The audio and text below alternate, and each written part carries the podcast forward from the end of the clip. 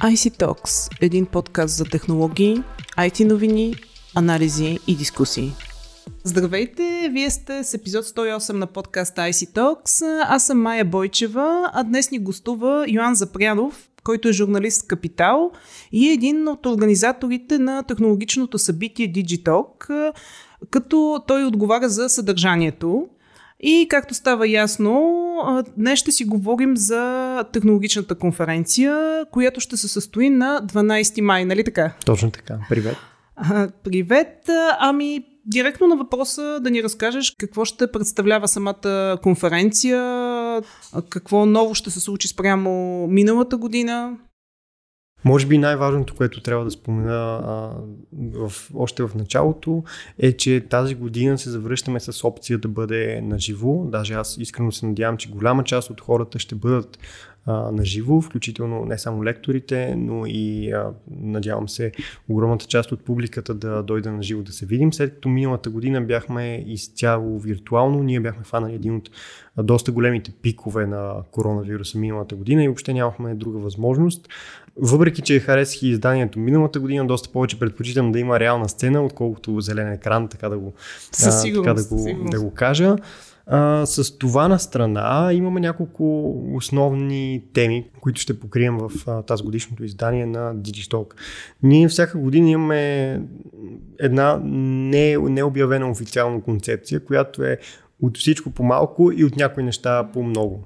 Тоест няма как в един ден, тази година ще бъде в един ден конференцията, предишни години беше в два, сега ще бъде един, но най-вероятно, а, когато излезе финалната програма, част от тя ще бъде разделена на, на две части. На панели. То, а, не, не само на панели, ами на такива паралелни сесии. Сесии, Тоест да. всеки ще може Добре. да избере кое му е по-интересното и разбира се, ако всичко му е интересно, ще може да го гледа, когато свърши конференцията на видеозапис, всичко, което е пропуснал. Тоест никой Това няма... е добрия вариант на все пак на хибридното провеждане на конференции. Така. Да, т.е. никой няма да може да остане с само едното или само с а, другото. Някои от големите теми, разбира се, ние сме в контекста на война. Това няма как да си затворим очите за това. А някои от големите теми, някои от големите лектори, които, някои от интересните лектори, така да го кажа, които ще ни гостуват идния месец, свързани, не са свързани директно те с войната, но със сигурност ще зачеркнат тази тема.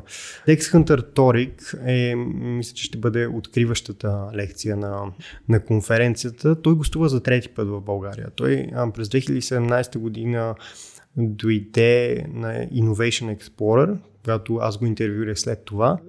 Важно за него е да кажа, той е бивш служител на, на SpaceX, а, бивш директор, не е служител, служител, директор в а, SpaceX, след това или преди това, не съм сигурен, в Facebook.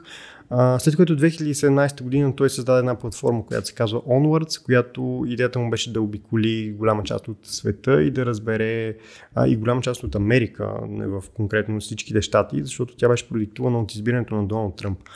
Uh, той искаше да разбере откъде идват всички uh, социални, технологични uh, разделения, като не съм 1000% сигурен, че успял с тази задача, но тогава беше изключително нахъсан. Миналата година отново гостува в България, макар и виртуално. Моята колежка Сирма Пенкова си говори с него. Днес той вече отговаря за комуникациите към оверсайт борда на Мета, т.е. Mm-hmm. на Facebook, Да. на преименувания а, вече Facebook. Оверсайт борда за тези хора, които не знаят, е общо ето нещо като Върховния съд на Facebook. Това е едно външно тяло, което разглежда много сложни, почти правни казуси а, за това какво трябва да бъде позволено и какво не трябва да бъде позволено в платформите на Мета. Казано накратко, той отговаря за това тези решения да стигат до някакъв а, разбираем вид до хората. И той винаги е бил много заинтересован от това, всъщност, а, динамиката между технологиите, които се развиват доста по-бързо и социалните проблеми обществата. Това е един от основните ни говорители тази година и предполагам, едва ли ще пропусне той да засегне темата за войната, особено предвид, че в момента, както във всеки друг голям глобален конфликт, социален или не социален, какъвто и да било, Фейсбук е под обстрел. Защото просто това е една огромна платформа, която, въпреки че има много приятели, които казват, че загива, в нея продължават да има 3 милиарда души, които влизат всеки месец. И те пишат. И те за някои неща биват бамвани, за други неща не биват бамвани а, и се питат нали, какво трябва да бъде позволено, кое е пропаганда, кое е а, изключително опасна пропаганда и съответно въобще mm-hmm. не трябва да намери. Това ли ще е фокусът на неговата презентация, за, а, свързан с дезинформацията или? Честно казано, за момента нямам идея. Dex а, работи по един доста конкретен негов си начин и ние имаме някаква по-широка видимост какво би могло да има в а, неговата презентация, но не съм 1000% сигурен. Но бих заложил, че тези неща ще бъдат включени в това и тези социални разделения, които преминават през социалните мрежи. Да, няма лошо, в крайна сметка ще бъде изненада за, за всички слушатели и посетители на, на конференцията. Добре, миналата година така, основните акценти са били комуникациите, дигитализацията, киберсигурността, предприемачеството и 5G, разбира се. Тази година какъв ще бъде фокусът? Тази година бих, а, бих посочил три фокуса на които сме обърнали повече внимание. Първият е този социален аспект, който аз споменах, в който има още двама говорители, които според мен абсолютно си заслужават да бъдат споменати. Първият е Джейми Бартлет, който може би на част от публиката би бил познат с подкаста си The Missing Crypto Queen по BBC, който е за OneCoin и за Ружа Игнатова, която вчера българските власти обявиха, че вече не е българска гражданка, така че ни отнеха дори и тази гордост. Тя вече е само германска гражданка гражданка и вече германците трябва да си я търсят, а не ние да я търсиме. Джейми Бартлет, аз лично го поканих и то не заради това. Аз последствие разбрах, че това е същия човек, който прави подкаста за The Missing Crypto Queen. Аз го поканих заради една книга, която прочетох преди няколко години, негова, The People vs. Tech и тя се фокусира отново точно върху това как технологиите и конкретно социалните мрежи, възможностите за много конкретно, много, а, много точно насочване на реклами влияе на демократичните процеси в различни страни. Той, разбира се, беше обърнал специално внимание на Брекзит и на, на Доналд Тръмп, т.е. на изборите през 2016 година, защото тогава това бяха голямата тема. Неговото участие ще бъде интервю на сцената, което ще бъде водено от мен, така че аз ще живея нещо като фенската си мечта, да изляза и да го питам всички неща, които съм искал да го питам, а, когато съм прочел а, книгата и когато съм чул подкаста и въобще всички тия неща. Той е супер интересен човек. Просто uh, The People vs. Tech, ако някой може да си я намери, аз се препоръчвам с 10 ръце. Това е една, не мисля, че има дори и 200 страници книжка, която всичко на, на всяка нова страница ще, ще научите нещо ново и ще се зачудите как работят тия неща и какво трябва да позволим да работи тия неща. Един от любимите ми примери от тази, от тази книга е, че кампанията на Доналд Тръмп през 2016 година е имала абсолютно противоречащи си реклами в различни щати. Тоест, не беше това, не беше това примера там, аз съм забрал какъв, но да кажем, че в един щат в Калифорния имаш реклами, които са против оръжията и в един щат в Тексас имаш реклами за оръжията. Спрямо може... аудиторията. Да, т.е. ти можеш да имаш, да обещаш абсолютно всичко на абсолютно всички и това може да се случи чрез социалните мрежи. И третия човек на тази тематика, който а, ще е изключително интересна история е Андреас Флотстрюм не съм сигурен, че казвам правилно името му. Той е швед, който от 10 или повече от 10 години а, живее в Украина и е създал а, компания, казва се Beatroot, която е на 90% в Украина. Съответно, а, там е малко сложно.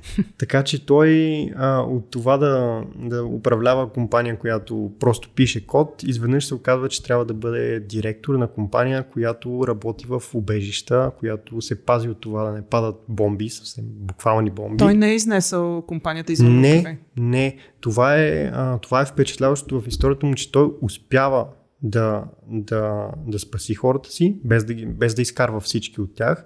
Някои от тях отиват дори на фронта, защото съответно са мобилизирани и са между 18 и 60 годишна възраст украинци. Те имат академии в 19 града. Това са нещо от типа на, наш, на нашия Телерик академия, нещо подобно. Една от тях е в Мариупол и аз много бих искал да знам всъщност какво се е случило, макар че мога да предположа какво се е случило, предвид, че от града не е останало почти нищо. Та Андреас ще ни разкаже историята как бизнеса му е преминал в война, как служителите му са преминали в убежища, колко продуктивност са успяли да запазят, доколкото аз знам е около 80%, а как стигнахме до този човек, докато върви война, Докато те се чудят как въобще да оцелеят, какво се случва в Украина, економиката се срива, ця, цялата държава до голяма степен се срива, той успява да затвори сделка по придобиването на българско дружество South Gate, което вече се казва Be от България. Тоест, както може да предположите от това, което ви обясних, изключително енергичен човек. Миналата седмица имах а, късмета да мога да се срещна с него лично да си поговорим точно за Digitalk. Нямам търпение аз лично да чуя цялата история. Нарочно не го разпитах всички въпроси, за да има нещо интересно и за, и за мен. Просто е една от тези истории, които трябва да бъдат чути и трябва да бъдат а, разказани от първо лице. От уау историите. Точно така. Това е първата насока, като разбира се имаме и други говорители, които са на такава социална тематика. Имаме е, те, как да ги нарека, evergreen теми, но а, зелен бизнес, съответно технологии за, а, за, зелено, а, за зелено развитие, за социална устойчивост и така нататък. Другата голяма тема, която ще отделим ам, един говорител, който да обясни точно какво е и един панел, който да влезе малко повече в дълбочина е Web3. Web3, за тези, които не знаят, а те са повечето хора всъщност на света и предполагам и в България, даже не предполагам и съм убеден, Web3 е нещо като огромната версия на блокчейн и криптовалути. Тоест това е мечтата, че целият интернет, цялата дигитална економика може да бъде децентрализирана. За мен това е едно от интересните неща на тази годишната конференция, не само защото там се наливат безумни за мен пари. А това е едно от нещата, които не разбирам. Аз разбирам криптовалути, например, но не разбирам защо хората дават милиони за NFT-та. Просто не съм от тези хора. Но така или иначе това нещо бунти.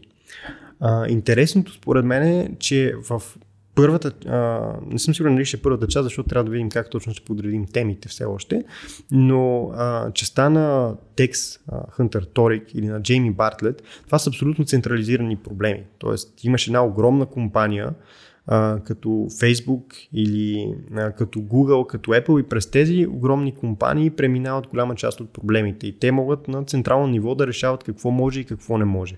Хората, които се занимават с Web3, те искат въобще да няма такива гиганти. Нито правителството да, да може да ти каже какво може или какво не може, нито да има а, компании, които реално имат власт наподобяваща това на правителство, като, като Facebook или Google или Apple или Amazon. И това е един доста голям сблъсък на идеи, на който на мен би ми било... Той няма да е директен, разбира се, няма да дебатират ни срещу други, но би ми било интересно какво, какво биха си извлекли като изводи слушателите на гостите на Digitalk. Кой ще бъде като лектор в този панел за Web3? А, в Web3 ще имаме една а, така входяща introduction лекция, не съм сигурен дали е точно, но може би всъщност е точно лекция на Итан Пирс, който е от Crypto, uh, Crypto Institute. Той се занимава с uh, крипто, с блокчейн, с Web3 технологии от много-много години. Той дори в едно от доста по-старите издания на Digitalk отново е, отново е гостувал. А в следващия панел, който ще бъде воден от а, Никола Стоянов, който е инвеститор, той занимава с фондове за рисков капитал основно, отново с конкретна насока Web3. Ще гостуват а, Филип Матов, Валентин а, Михов, а, Татяна, Татяна Методиева от а, Nexo и сега и Ник Тодоров от LimeChain, а, също е а, човек, който мога да гарантирам, че има много какво да разкаже и го прави по един много разбираем начин. Да поговорим малко и за Evergreen темите, за които спомена. Киберсигурността ще бъде ли пак в фокус? Да, киберсигурността отново ще бъде в а, фокус. А, те първо ще се изчиства те първа би трябвало още тази седмица да изчистиме финално програмата по отношение на киберсигурност, но едно от нещата, за които ще си заслужават е, че ще ни гостува министър Божидар Божанов, който аз а, съм кръстил неговия панел а, киберминистър във време на кибервойна, защото според мен това, в което се намираме в момента си е на практика кибервойна. Една нискоинтензивна кибервойна, за която ние дори за нея не сме подготвени на държавно ниво. Включително и ние в Капитал, Дневник, Digitalk имаме доста проблеми с това, защото постоянно имаме DDoS атаки, които ние знаем от правителството, че не са само към нас. Тоест, това е доста по... Ние сме част от доста по-масштабна атака. Така че с министър Божанов ще си говорим за това. Той ще, ще бъде интервю на сцената отново водено от мен, но обещавам, че това ще бъдат само единствените два панела водени от мен. Да за това доколко България е подготвена за нещо по-масштабно. защото тук става дума и за а, и за дори за изграждане на физическа инфраструктура, която България, в която България изостава, а, за софтуерна инфраструктура, в която тя е по-лесната част на теория, но на практика трябва да обучиш страшно много хиляди а, административни служители, които да, да знаят как да се справят в такива, в такива ситуации. Трябва да имаш ам, координация между частния бизнес и между държавата за общия мониторинг, защото в киберпространството няма такова разделение, нали, частен, държавен така нататък. Много често, когато имаш атака, тя е атака срещу много места, на които не им пука дали сървъра е частен и държавен. И не на последно място с него ще си а, говорим и за това какво се предвижда в плана за възстановяване, който в неговата част за интернет свързаност и за обновяване на оборудването на точно на държавната администрация, това, което споменах преди 30 секунди, а, беше пренаписан изцяло телекомите бяха и все още са изключително, а, изключително против. Но пък аз, понеже четох няколко пъти а, плана, аз го намирам за добър. Единственото, което ме интересува обаче е дали може да се случи наистина и това ще бъде един от въпросите, който ще задам на сцена. По темата за плана за възстановяване ще си говорим в един от следващите ни епизоди с гост Огнян Тараянов от следващите епизоди на, на подкаста.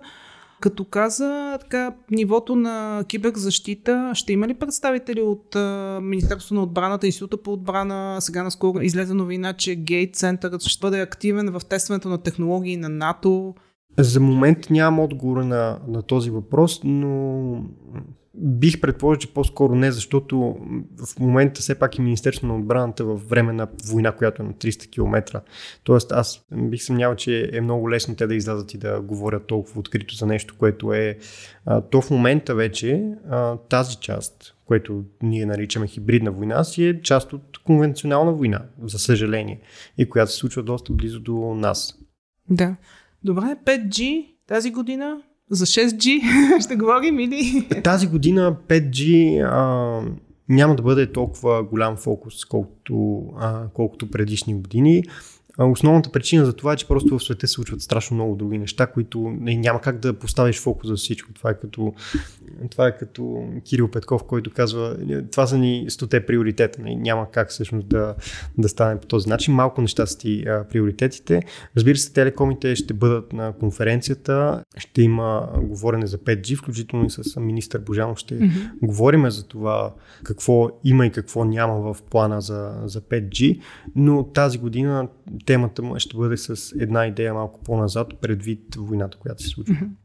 Добре, ами като за финал, Бих добавил третата ни голяма тема, на която, да, на която ще обърнем внимание. А, тя е да има един голям панел, в който ще бъде а, Васил Терзиев, Добромир Иванов от а, Стартъп асоциацията mm-hmm. Беско, както и председателя на Bulgarian Venture Capital Association, Асоциацията за рисков капитал. Тя ще бъде, този панел ще бъде воден от Атанас Симеонов от Аматас, който той вече се занимава и с риски, рискови инвестиции. Казано накратко, темата е нещо, което изключително много ме интересува и ще ми бъде крайно любопитно какво ще кажат тези хора. Дали е възможно България да се получи а, така, че да има прекалено много пари за стартъпи. Сега, такова нещо като прекалено много пари, според много хора няма, но въпросът е, че това, което в момента имаме като българска стартъп екосистема, беше зародено преди 10 години с страшно малко пари. Леван и Лончика през 2012 година получиха 21 милиона евро.